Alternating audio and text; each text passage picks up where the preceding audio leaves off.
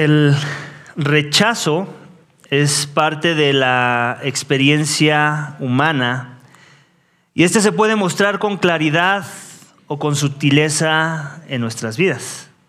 Cuando una mujer, por ejemplo, le dice a un pretendiente con claridad que no quiere nada que ver con él, es un rechazo más que claro y no necesita ser interpretado, ¿cierto? Pero también hay otro tipo de rechazo, que es más sutil, donde una mujer rechaza a su pretendiente, no necesariamente con una declaración de rechazo, sino con acciones sutiles que mandan un mensaje que al interpretarlo revela que está siendo rechazado. En eso las mujeres son expertas, por eso mejor se esconden, ¿cierto? Ni se ríen. De forma que el rechazo es algo que sucede todo el tiempo en nuestra experiencia humana. La pareja de novios que hace sus votos y se aceptan mutuamente de manera opuesta o en, sentido, en un sentido contrario, están rechazando a, toda, a todo aquel o a toda mujer, en el caso de los hombres, con la que no están haciendo ese voto, ¿cierto? Es un tipo de rechazo. Le están diciendo sí a esta persona y al mismo tiempo le están diciendo no a todas las demás. El rechazo muchas veces trae consecuencias. A veces rechazamos cosas buenas para nuestras vidas y como resultado obtenemos consecuencias malas. Y viceversa. Rechazamos cosas malas y obtenemos consecuencias buenas. Rechazamos personas que no debíamos haber rechazado y aceptamos a otras en nuestras vidas que debíamos haber rechazado. ¿Y a qué voy con todo esto del rechazo esta mañana, iglesia?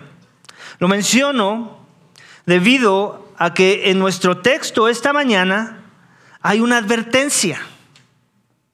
Una advertencia donde el autor de los Hebreos, inspirado por Dios, lanza a su audiencia original esta advertencia y a nosotros también.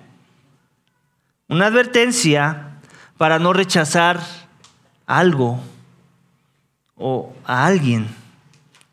Y que de hacerlo, entonces, sepamos que nos tenemos que atener a las consecuencias. El título de mi mensaje esta mañana, iglesia, es el siguiente. Tengamos cuidado de no rechazar a aquel cuyo juicio no podremos escapar. Hasta como que rima, ¿no? Me esforcé, me esforcé en el, título de mi sermón. Tengamos cuidado de no rechazar a aquel cuyo juicio no podremos escapar. El autor iglesia de los Hebreos te quiere invitar te quiere evitar más bien la consecuencia fatal de este tipo de rechazo. Un rechazo con consecuencias eternas y con un impacto tal que todos tus rechazos pasados que te trajeron consecuencias se quedarán cortos, se verán nublados cuando los compares con el impacto que trae este tipo de rechazo a la vida de las personas. A estas alturas, iglesia, en nuestra serie de Hebreos, el autor de esta carta ya hizo una explicación muy clara, muy explícita del Evangelio y la necesidad que tenemos de algo mejor en la persona de Jesús. De forma que esta sección que veremos hoy nos advierte una vez más, porque no es la primera advertencia que encontramos en el libro de los Hebreos, nos advierte una vez más sobre la necesidad que tenemos de no rechazar a Jesús, para no experimentar las consecuencias severas de las cuales no podremos escapar. Mi mensaje, iglesia, está dividido en tres secciones que harán alusión a tres énfasis que este texto trae nuestra atención para que no caigamos en este tipo de rechazo, sino por el contrario, si, si hemos rechazado o hemos estado rechazando a Jesús, aún de una manera muy sutil, nos arrepintamos y lo atesoremos en nuestras vidas. Esa es la intención del autor de los Hebreos. Ya está a punto de terminar su carta, pero él sigue exhortando. Él no quiere que se pierdan las personas. Él no quiere que se pierda la audiencia original, la audiencia de sus días, y tampoco quiere que se pierda la audiencia por los siglos que vendría después, y eso nos incluye a nosotros. Él nos está advirtiendo Él sigue lanzando advertencias de cuidado, de poner mucha atención, porque las consecuencias, ya lo dije, son fatales, son eternas. Así que acompáñame a leer el primer subénfasis, más bien el, texto del cual saqué el primer subénfasis, versículo 25 del capítulo 12 del libro de los Hebreos. Dice, tengan cuidado de no rechazar a aquel que habla, porque si aquellos no escaparon cuando rechazaron al que les amolestó sobre la tierra, mucho menos escaparemos nosotros si, nos apartamos de aquel que nos amonesta desde el cielo. Todos sabemos, ¿cierto?, que en la Segunda Guerra Mundial se detonaron dos bombas atómicas, una en la ciudad de Hiroshima y la otra en la ciudad de Nagasaki. Y todos hemos visto, ¿cierto? Tal vez no estuvimos ahí, tal vez no peleamos esa guerra, pero hemos visto por ahí algún documental de noticias que nos muestran los hechos de esa catástrofe. El impacto que tuvieron esas bombas sobre las ciudades en las que cayeron. Toda la muerte y devastación. Todos los heridos, quemados, que muchos de ellos eventualmente también murieron. Y todas las secuelas y las consecuencias de aquellos que sobrevivieron, que fueron los pocos, pero que tuvieron un impacto de todas formas, ¿cierto? Un impacto tal vez no tan físico a veces, pero sí psicológico. Y, nadie puede negar que, que una vez que se desató la ira de esas bombas, ya nada fue igual. Al mismo tiempo no había forma de escapar. Si estabas dentro del perímetro que estaba calculado que esa bomba iba a traer la devastación, no importa si corrías muy rápido. No, no, no tenía mucho caso que te avisaran. Te, ibas, te iba a tocar el impacto. Es importante señalar que el gobierno de los Estados Unidos advirtió previo al lanzamiento de las bombas al gobierno japonés y les pedía eso, tregua, rendición, ya ríndanse. Pero el gobierno japonés rechazó la oferta y tuvieron que pagar las consecuencias fatales que trajeron las bombas a este país oriental. Y la Biblia, iglesia, está llena de historias como estas, donde Dios advierte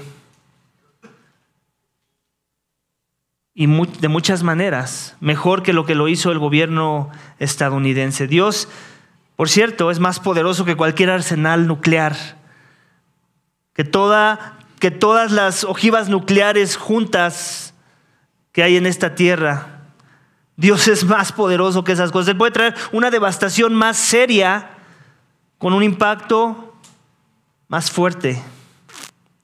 De forma que cuando Él advierte con palabras, más nos vale poner atención, ya que el impacto será no solo más severo, sino más certero pues lo respalda su carácter.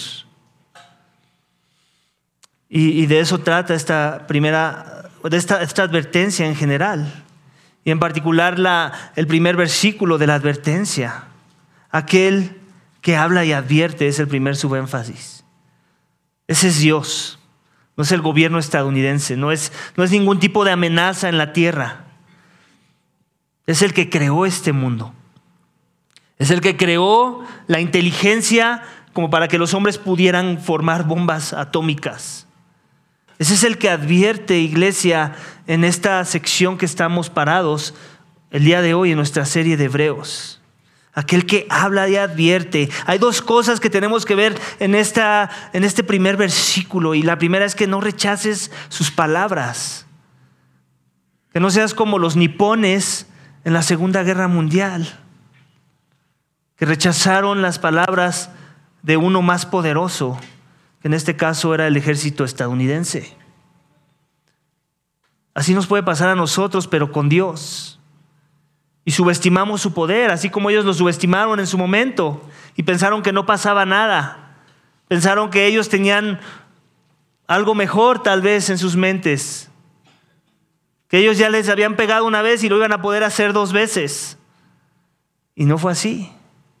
Y no terminó siendo así.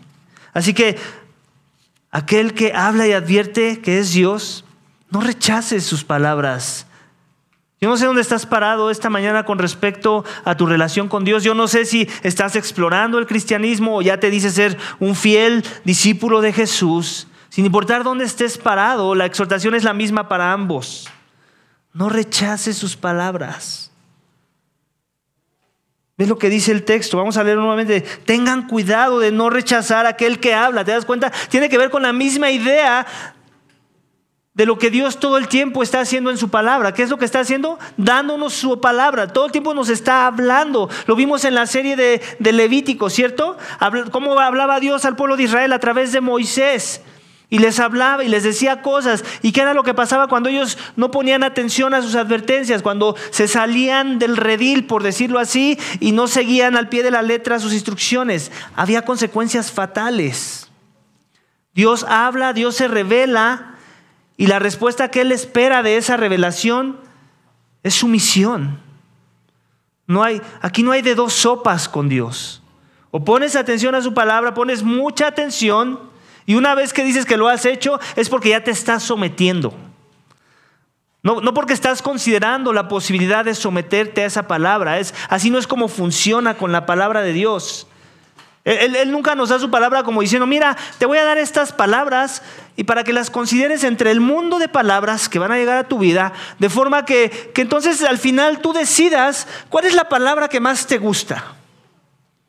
Ese, ese no es el Dios de la Biblia. Ese es el Dios que han querido vender y diluir muchas religiones falsas en esta tierra. El Dios de la Biblia es, uno que cuando habla uno escucha y, y, si, no, y si no responde a esa, a esa palabra, a ese que habló, va a tener consecuencias severas. ¿Cuántas veces tuvo que hablar a Adán y Eva para que los echara del jardín del Edén? ¿Acaso es Dios como yo con mis hijos de que ya te dije, eh, eh, bueno, ahora sí la que viene, ¿eh? ahora sí te lo voy a cumplir, ahora te voy a contar hasta 10. Dios no cuenta hasta 10. Él habla, a él lo respalda su carácter, él, él no necesita contar hasta 10. Él asume que tú entiendes quién es Él y que como consecuencia cuando, cuando no obedezcas su voluntad, entonces te vas a tener a las consecuencias. No hay, no hay segunda oportunidad con Dios. En serio, no la hay.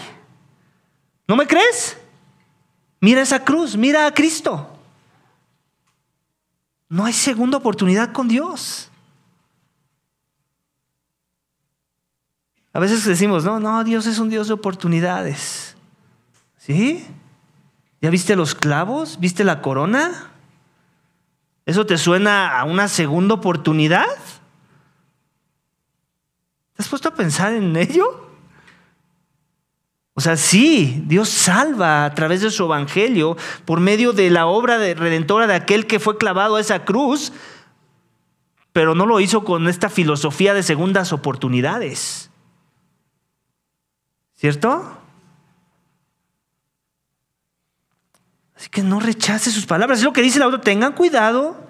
¿A quién está hablando? A un mundo de creyentes. Esta es una iglesia para creyentes. Tengan cuidado de no rechazar a aquel que habla porque... Y aquí nos está dando un contraste con otra audiencia. ¿Ok? Porque si aquellos no escaparon cuando rechazaron al que les amolestó sobre la tierra, mucho menos escaparemos si nosotros si nos, perdón, si nos apartamos de aquel que nos amonesta desde el cielo. Entonces está hablando de esta idea de un escape, ¿cierto? Cuando yo escucho escape, no, no, a mí por lo menos no me vende la idea de un escenario muy feliz. Cuando tú escuchas algo o alguien que está escapando, ¿de qué está escapando? Del peligro, de una amenaza, de la casa, si estamos hablando de animales, ¿cierto? Escapan de aquel que es su predador. Muchas veces son seres humanos, muchas veces otros animales. Pero cuando uno escapa de un lugar, Si ahorita suena la chicharra, ya sabes de qué chicharra estoy hablando, todos escapamos, ¿cierto? Ninguno aquí se queda a decir, no, yo voy a escuchar la palabra. El pastor acaba de decir que hay que escucharla. Eso voy a hacer primero. No, escapamos porque sentimos la amenaza del peligro que amenaza qué? Nuestras vidas. Que amenaza nuestras vidas. Entonces, cuando vemos este lenguaje de ellos no escaparon, ¿eh? cuando Dios habló en la tierra, no es lo, es lo, que está diciendo, dice, voy a volver a leer, porque si aquellos, hablando de, de, esa audiencia pasada, no escaparon cuando rechazaron al que les amonestó sobre la tierra, ¿ok? Lo que está diciendo, mira, míralos a ellos, es algo que ha estado haciendo mucho el autor de los Hebreos, ¿cierto? Mira la fe de Abraham, mira la fe de este, mira la fe de aquel, mira la fe de Saúl. ¿No? Y, lo hace también a manera de contraste, como diciendo, imítalos a ellos, no imites a este. Okay. Lo mismo está diciendo aquí, pero con respecto a la idea de escapar. Mira, estos acá no escaparon. ¿Qué te hace pensar que tú sí vas a escapar? Y mira que estos no escaparon cuando la amonestación fue a nivel así como que medio horizontal, por decirlo así. Seguía viniendo de Dios, pero como que había un intermediario por ahí. ¿No? Y, eso lo acabamos de ver en el último mensaje, esta idea de los dos montes, ¿recuerdas? El monte de Sinaí, donde Dios se reveló a Israel y les habló a través de su siervo Moisés, pero donde hubo manifestaciones de la presencia de Dios que todo el mundo tembló. Hasta Moisés, ya vimos, tembló, estaba aterrado de la manifestación de la presencia de Dios, que al mismo tiempo podía sentir o, o, mandaba la idea de qué santo es Él y cómo es que nadie se puede acercar a su presencia. Entonces, volvemos a leer y dice, porque si aquellos no escaparon cuando rechazaron al que les amonestó sobre la tierra, mucho menos.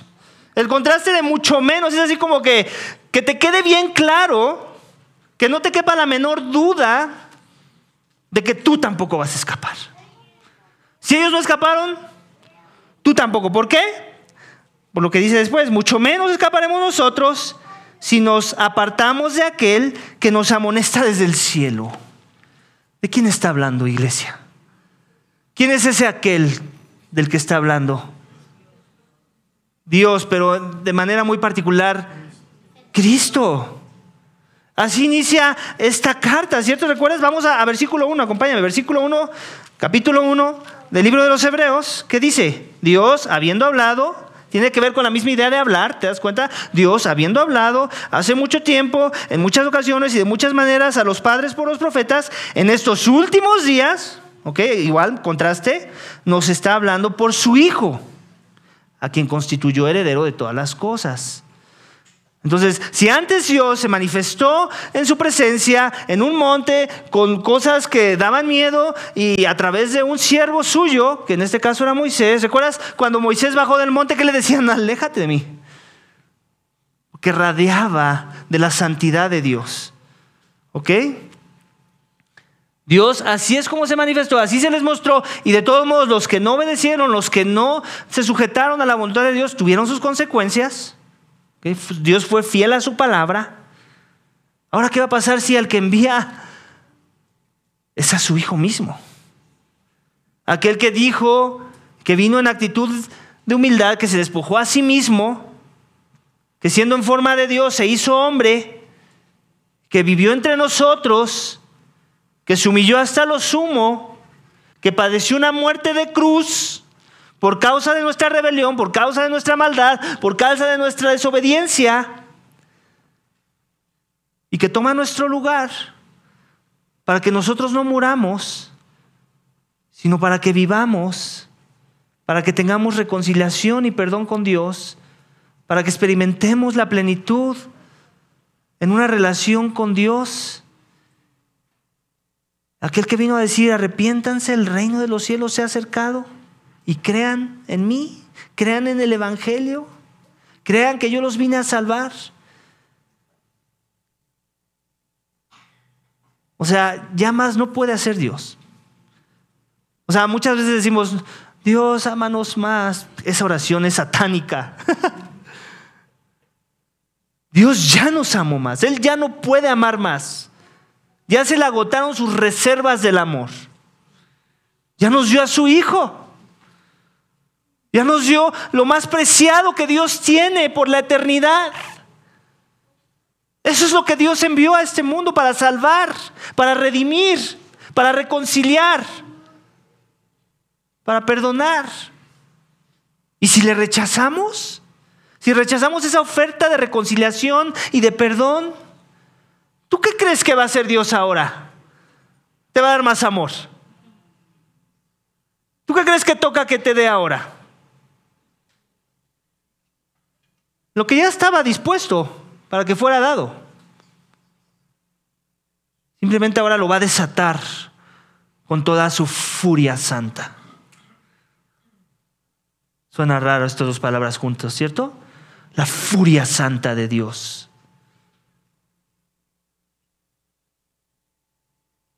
Así que iglesia, aquel que habla y advierte, no rechace sus palabras. Los que las rechacen, los que lo hacen, no escaparán.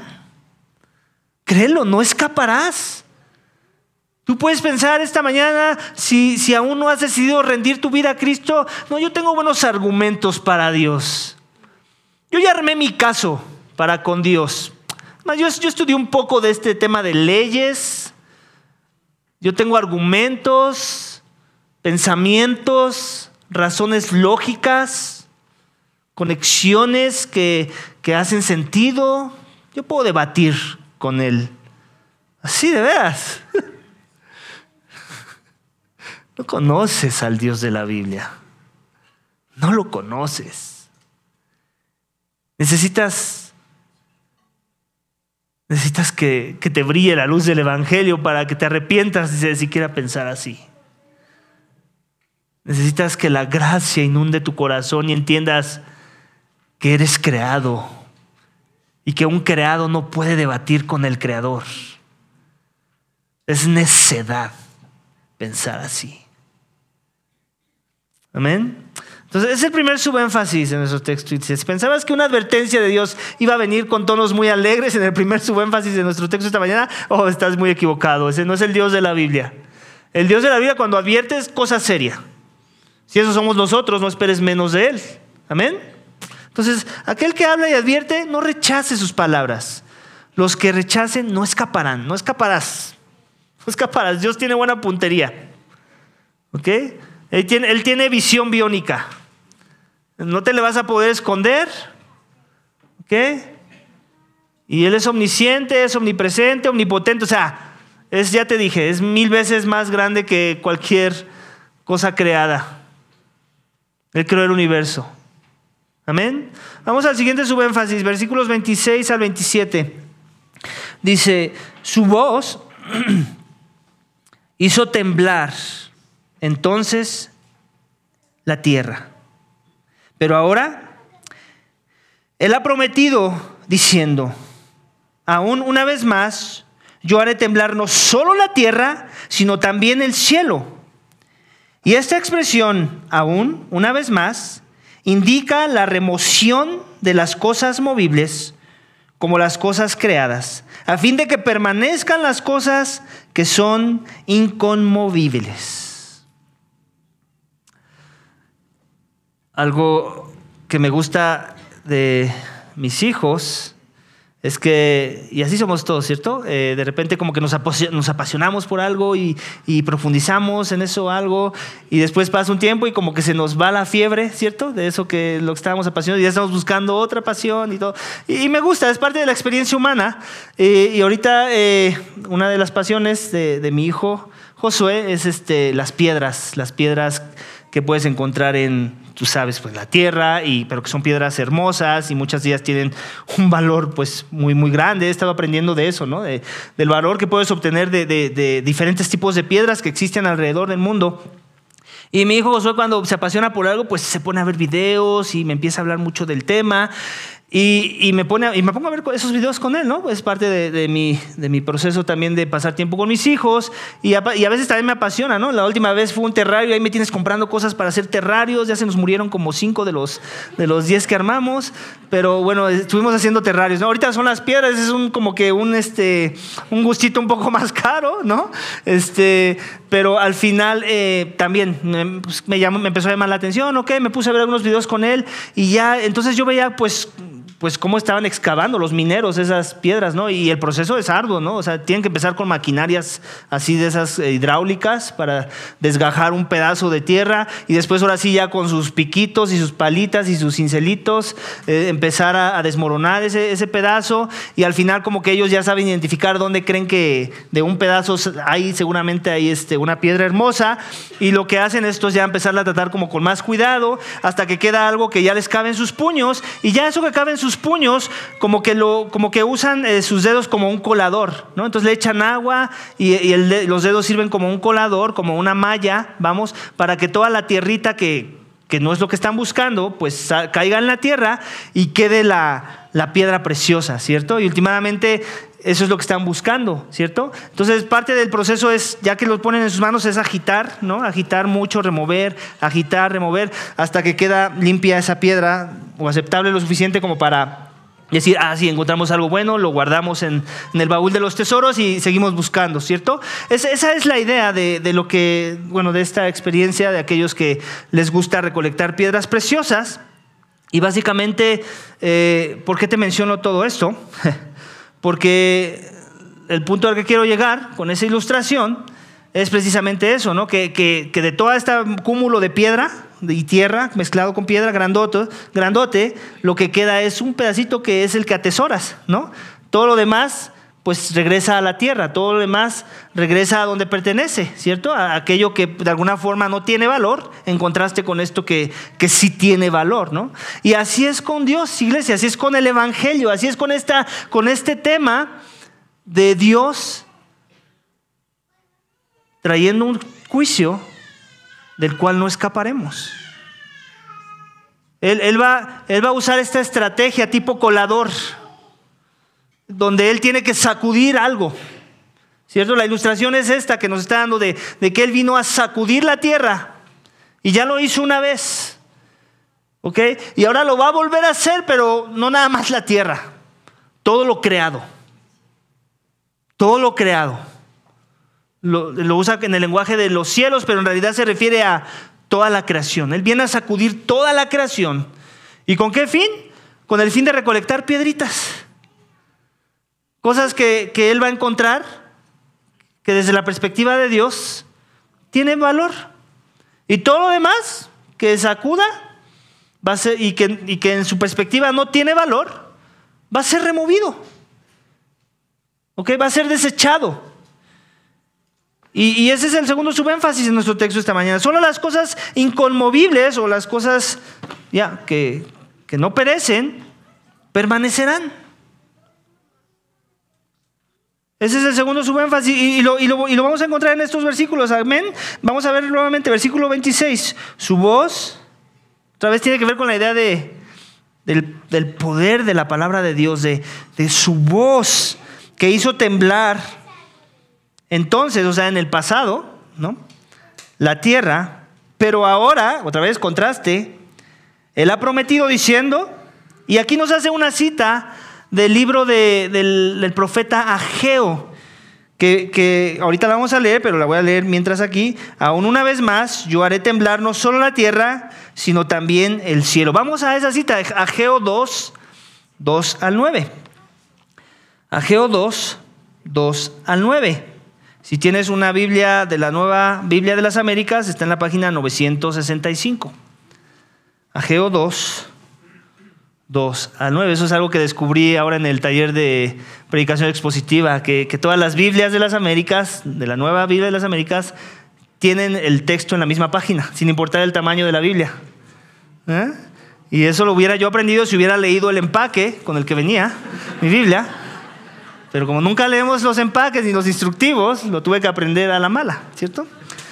Entonces, Voy a leer desde el versículo 2, Ageo 2, 2 a 9. Habla ahora a Zorobabel, hijo de Salatiel, gobernador de Judá, y al sumo sacerdote José, hijo de Josadac, y al remanente del pueblo, ¿quién ha quedado entre ustedes que haya visto este templo en su gloria primera? ¿Y cómo lo ven ahora? Tal como está, no es como nada ante sus ojos. Pero ahora, esfuérzate, Zorobabel, declara el Señor. Esfuérzate tú también, Josué, hijo de Sodac, so, Josadac, perdón, sumo sacerdote, y esfuércense todos ustedes, pueblo de la tierra, declara el Señor. Y trabajen porque yo estoy con ustedes, declara el Señor de los ejércitos, conforme a la promesa que le hice, que les hice cuando salieron de Egipto. Mi espíritu permanece en medio de ustedes. No teman, porque así dice el Señor de los ejércitos, una vez más, dentro de poco yo haré temblar los cielos y la tierra, el mar y la tierra firme, y haré temblar todas las naciones. Vendrán entonces los tesoros de todas las naciones, y yo llenaré de gloria esta casa, dice el Señor de los ejércitos. Mía es la plata, mía es el oro, declara el Señor de los ejércitos. La gloria postrera de esta casa será mayor que la primera, dice el Señor de los ejércitos. Y en este lugar daré paz, declara el Señor de los ejércitos. Como que cuando ayuda, ¿cierto? Cuando leemos las citas del Nuevo Testamento que, se, que son del Antiguo Testamento y leemos un poco el contexto de lo que está queriendo decir el autor, en este caso de los Hebreos, con respecto a su argumento, y ahora vemos a qué se refiere. A esta idea de un templo que tenía una gloria, pero que la gloria postrera va a ser mejor. Y a mí, no sé a ti, pero a mí, me, a mí me, empieza a, me empieza a retumbar en mi mente muchas palabras que dijo nuestro Señor Jesucristo, en donde Él menciona a la iglesia y le pone el título de muchas formas. Una de ellas dice que somos el templo de Dios, que somos un templo santo que Él preparó que, somos una casa que Él está construyendo, ¿ok? La cual Él está alineando y que tiene valor para Él. Y que esa casa misma que Él construye, por causa del Evangelio que ha llegado a la vida de esas personas, es su gloria, por decirlo así. Es lo que hace resplandecer su grandeza, no por la casa misma, sino por el que la formó el que la edificó, el que, el que, el que reveló la verdad y la gracia que se necesitaba para que eso que parecía un, un diamante en bruto se vea como algo muy hermoso, algo así como un tesoro, algo así como algo que no puedes permitir que, que esté al lado de cosa que es tierrita, que tiene que ser desechada, porque le quita su belleza, ¿cierto? Lo mismo que sucede con las piedras del video que te estoy hablando. ¿Por qué, remueven toda la, suciedad? Es porque no era ya hermosa por dentro la, piedra, ya era hermosa por dentro. Simplemente esa suciedad no permitía que apreciáramos la hermosura de esa piedra que ha sido recolectada. Bueno, pues es la misma idea. Dios viene a sacudir la tierra, los cielos, los mares, todo esta vez, todo. Y, Él quiere obtener lo mejor de ello. Eso que Él encuentra, en lo que Él encuentra gran valor. ¿Ok? Y que no tiene nada que ver con tesoros terrenales. Vamos a regresar al pasaje nuevamente, lo vamos a volver a leer. Versículo 27, perdón, 26. Dice, su voz hizo temblar entonces la tierra, pero ahora Él ha prometido diciendo, una vez más, yo haré temblar no solo la tierra, sino también el cielo. Y esta 27. Y esta expresión, aún una vez más, indica la remoción de las cosas movibles como las cosas creadas a fin de, que permanezcan las cosas que son inconmovibles. Pregunta, aquí está diciendo que, las cosas creadas van a, van a ser desechadas. ¿Acaso tú y yo no somos algo creado? ¿Quiere decir que vamos a ser desechados? ¿O de qué está hablando? Yo creo que está hablando de que las cosas creadas por el hombre, en donde el hombre encontró su valor, su identidad, su gloria, van a ser removidas. Pero hay otras cosas creadas que no creó el hombre, Y eso también me hace alusión a otros pasajes donde, por ejemplo, dice que somos hechura suya, creados en Cristo Jesús para buenas obras. Entonces, esa, esa hechura suya de las que está hablando en esos pasajes, ¿de qué está hablando? De los santos de Dios. De aquellos que se pararon no en arenas movedizas, sino en la roca misma que es Cristo. Las cosas creadas que Dios creó y no las que creamos nosotros. Lo que Él edificó en su poder, por su gracia y para su gloria, y no lo que tú y yo hemos podido hacer en nuestras fuerzas y para nuestra gloria. De esas cosas creadas está hablando. Esas son las que permanecen, que son inconmovibles, no se pueden mover. ¿Por qué? Porque el que las formó fue uno más poderoso que toda la destrucción que pueda suceder alrededor. Eso es lo que permanece. Eso es lo que es cada uno de los hijos de Dios. Es como esa piedra preciosa, esa piedra que Él está puliendo, esa piedra que Él está limpiando y que, el proceso empieza desde ahorita de alguna forma, ¿cierto?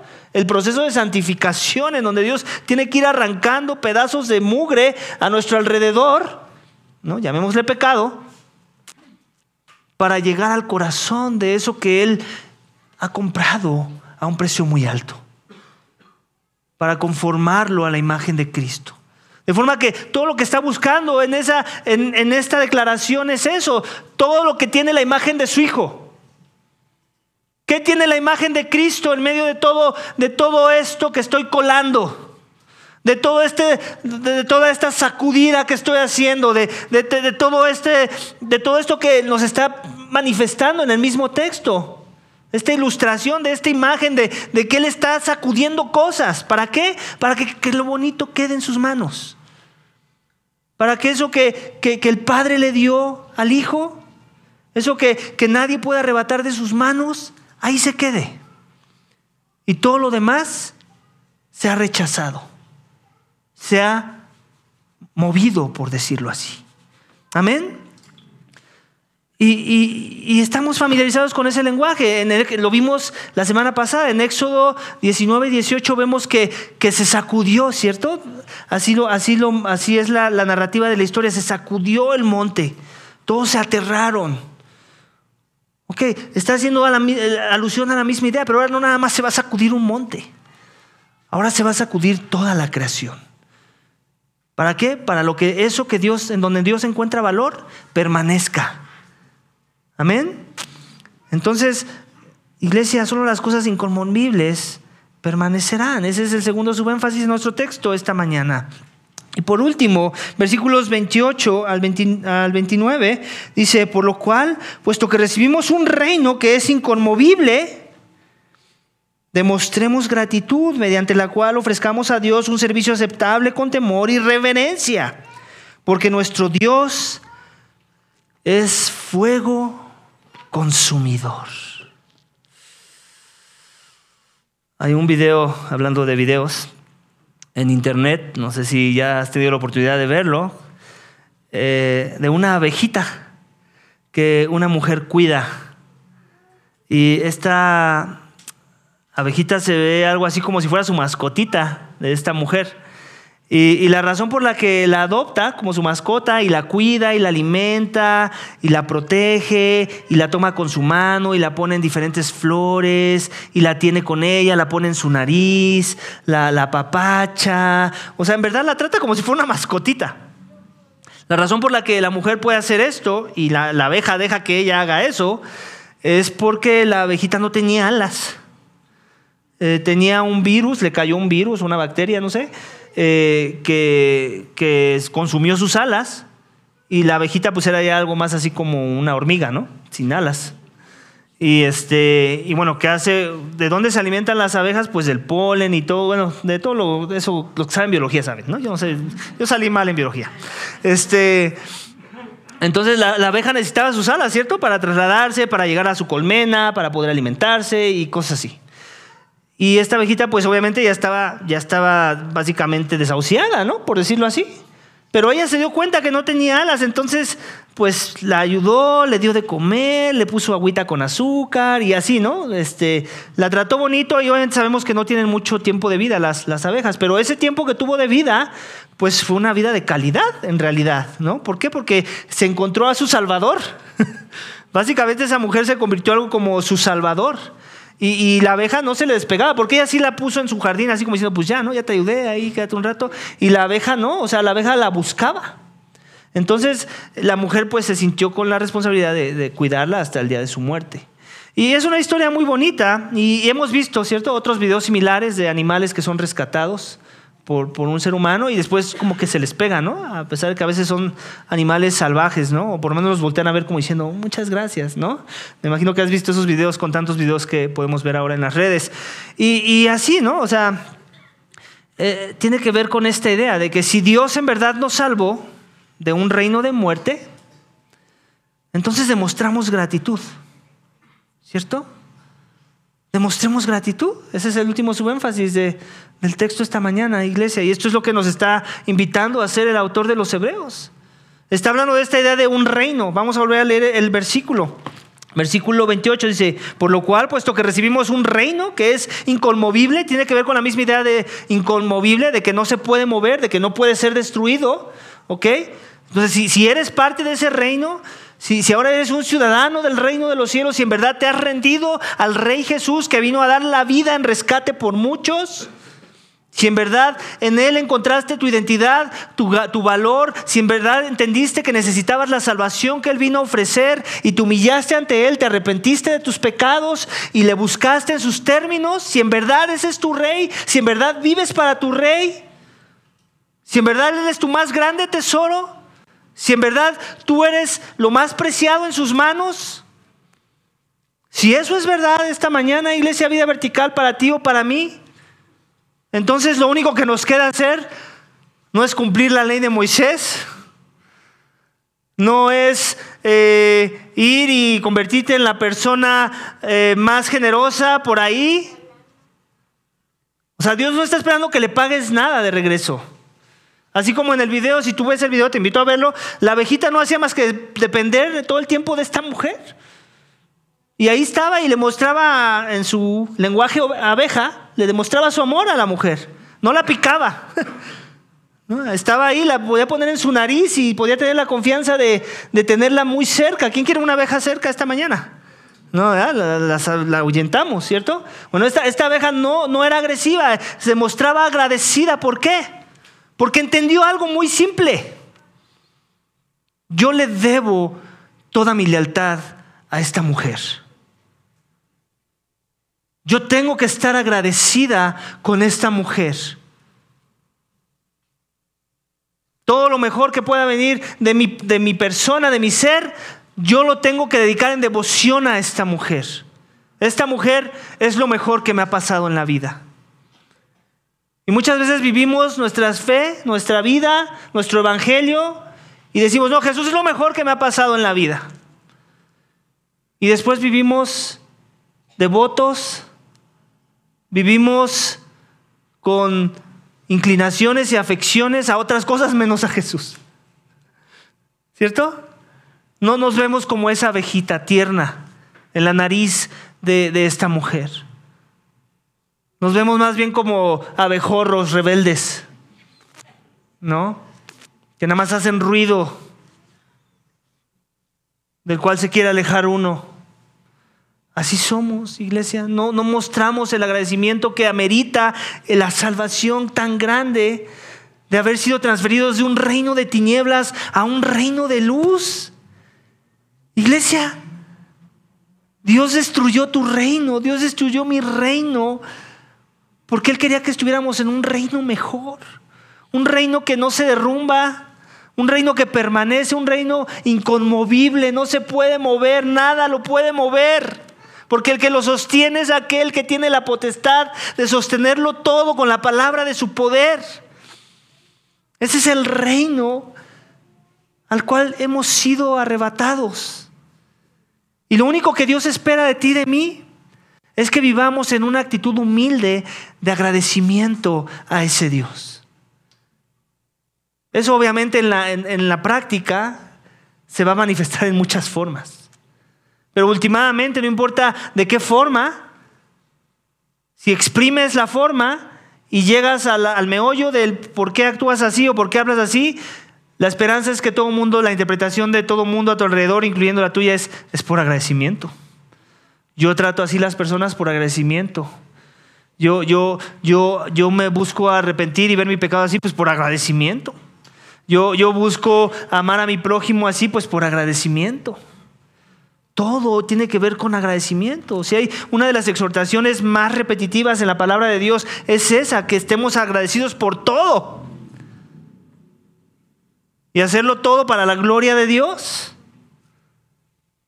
Y eso es lo que el autor de los Hebreos quiere que hagamos, iglesia. Si Cristo ya te salvó, si Él es tu más grande tesoro, si entiendes que, que tu destino era la muerte, la destrucción eterna, la ira de Dios santa sobre el pecador, si entiendes que ya se te ha dado lo mejor, que ya no hay más amor que Dios pueda desbordar a tu persona, que ya lo desbordó todo, hasta la última gota de sangre fue derramada por tu alma. Entonces ahora, ¿cómo debo vivir mi vida? En una actitud de agradecimiento. Y no cualquier tipo de agradecimiento, un agradecimiento que revela temor y reverencia hasta, hacia la persona de Dios. ¿Ok? Porque muchas veces podemos decir, ay, no, yo he escuchado gente ¿eh? que no creo que son cristianos y dicen, ay, no, yo estoy bien agradecido con Dios por todo lo que me da.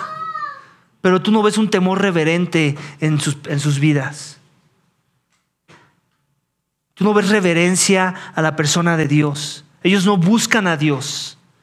Entonces, el estar agradecido no es, no es simplemente nada más decir, ay, mira que qué agradecido que soy. Es, soy agradecido, pero con una actitud de temor y reverencia. En donde entiendo que aquel que me salvó también tenía toda la capacidad de aplastarme con sus manos.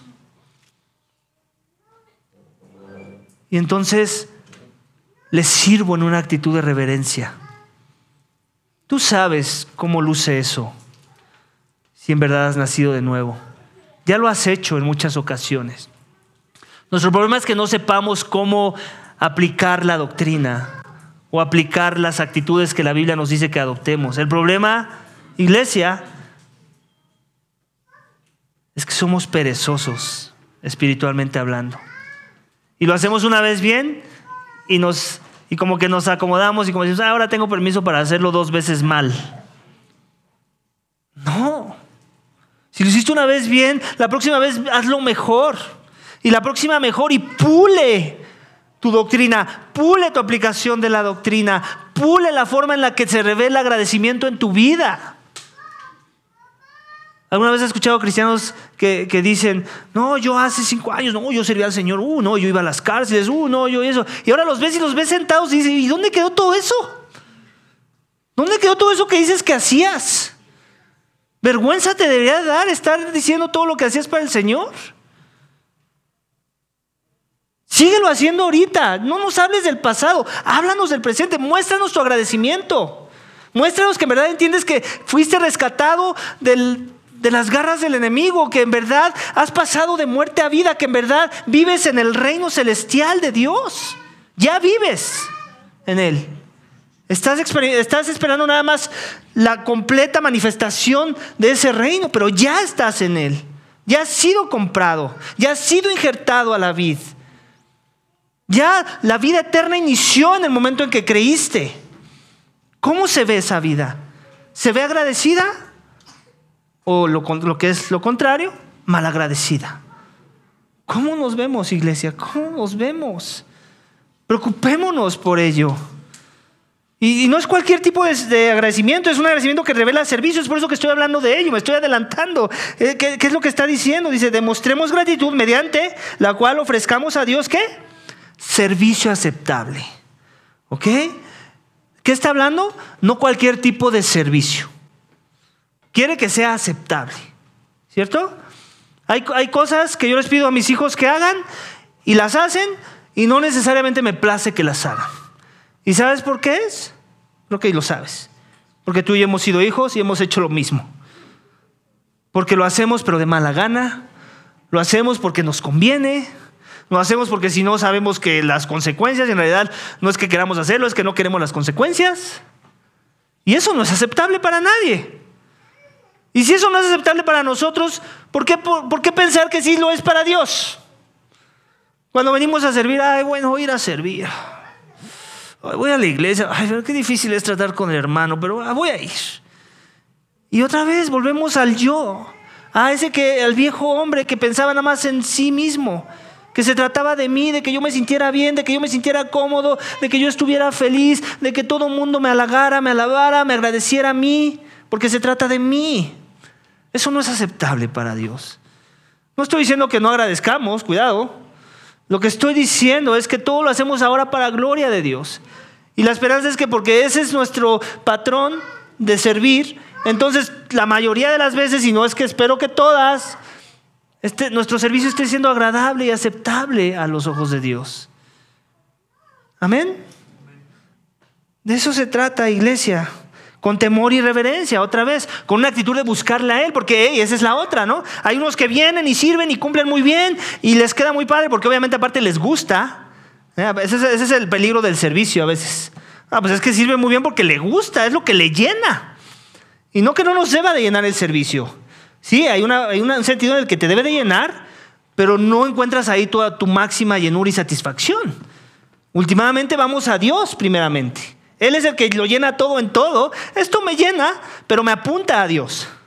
No me apunta a sí mismo, hablando de tecnología o del tipo de servicio que, estés dando en tu iglesia o en tu trabajo. ¿Ok?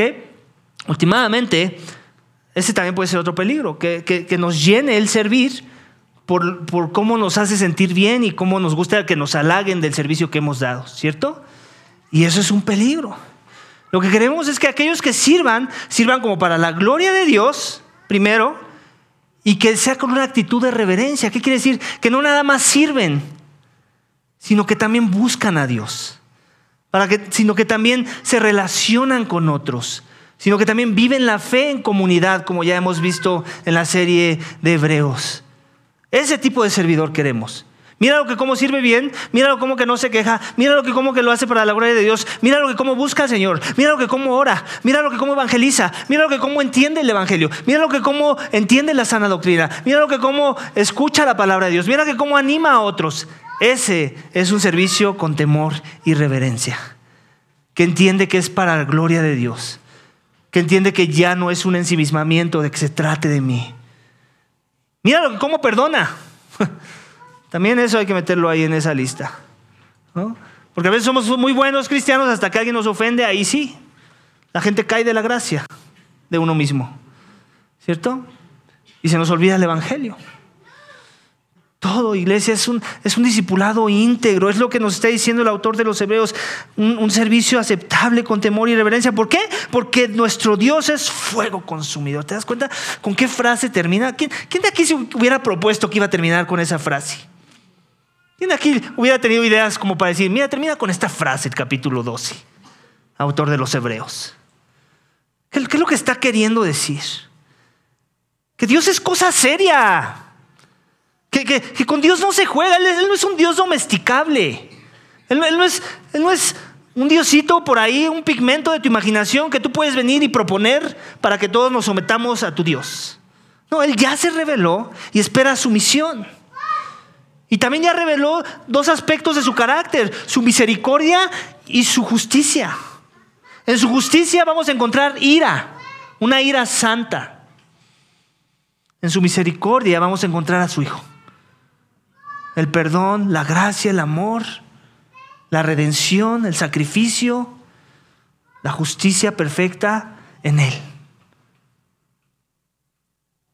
¿Recuerdas? Cuando, yo cuando escucho un fuego consumido me acuerdo, no puedo dejar de desconectar el, pasaje de Levítico. ¿Te acuerdas de los hijos de Aarón? ¡Fum! ¿Qué los consumió? Un fuego. Murieron carbonizados. ¿Por qué? porque se atrevieron a pensar que Dios era como ellos y que ellos podían proponer con sus palabras las reglas del juego. Iglesia, el rechazo es parte de la experiencia humana. Y este se puede mostrar con claridad o con sutileza en nuestras vidas. Todo rechazo de algo bueno en nuestras vidas traerá consecuencias, pero ninguno trae consecuencias tan severas como el rechazo a la persona de Cristo. Todo lo que hagamos en esta vida será removido. Solo la obra de Dios en nuestras vidas tendrá un destino trascendente. Y cierro mi mensaje con esta cita que tengo pegada en la pared de mi comedor de manera muy intencional para recordar esto todos los días.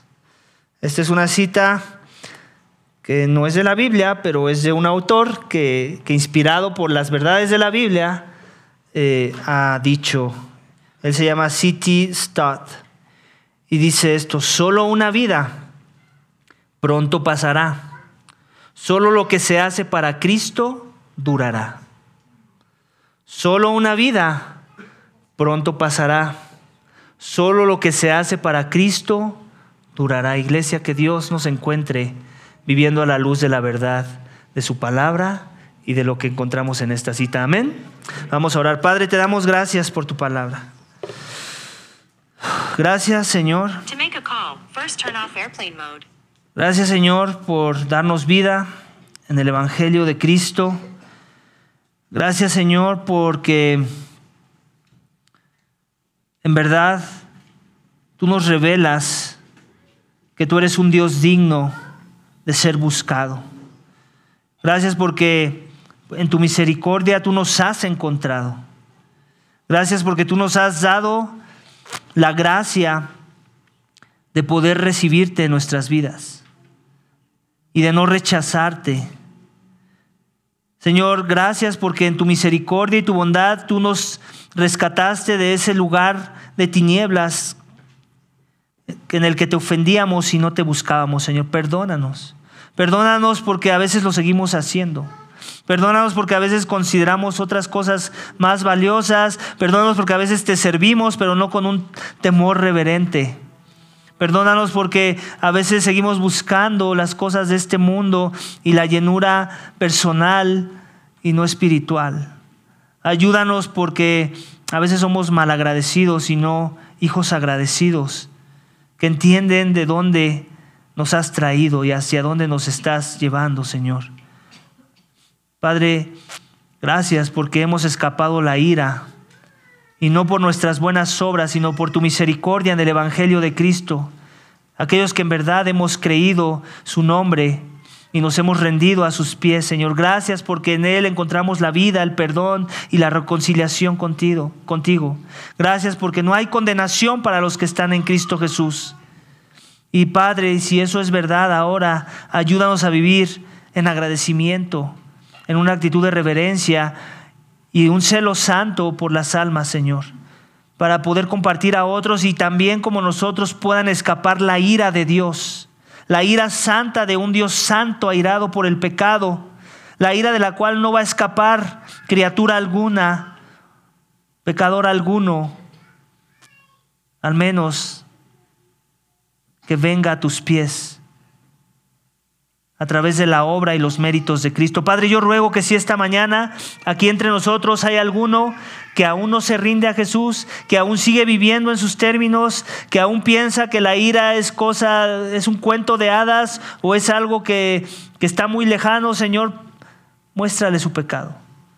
Muéstrale a Cristo y dale vida en su nombre, Padre. Ayúdanos, Señor, a vivir la santidad sin la cual nadie verá a Dios, Señor y ayúdanos a buscarte en sumisión, en obediencia y en, un temor reverente que demuestra gratitud y que demuestra entendimiento de, lo que nos ha sido dado, Señor. Gracias por tu amor y misericordia en nuestras vidas. Bendice nuestros días, nuestro día y nuestra semana, Señor. Y ayúdanos, ayúdanos a perseverar en la fe. Todo esto te pedimos y te damos gracias en el nombre de tu Hijo amado, Cristo Jesús. Amén.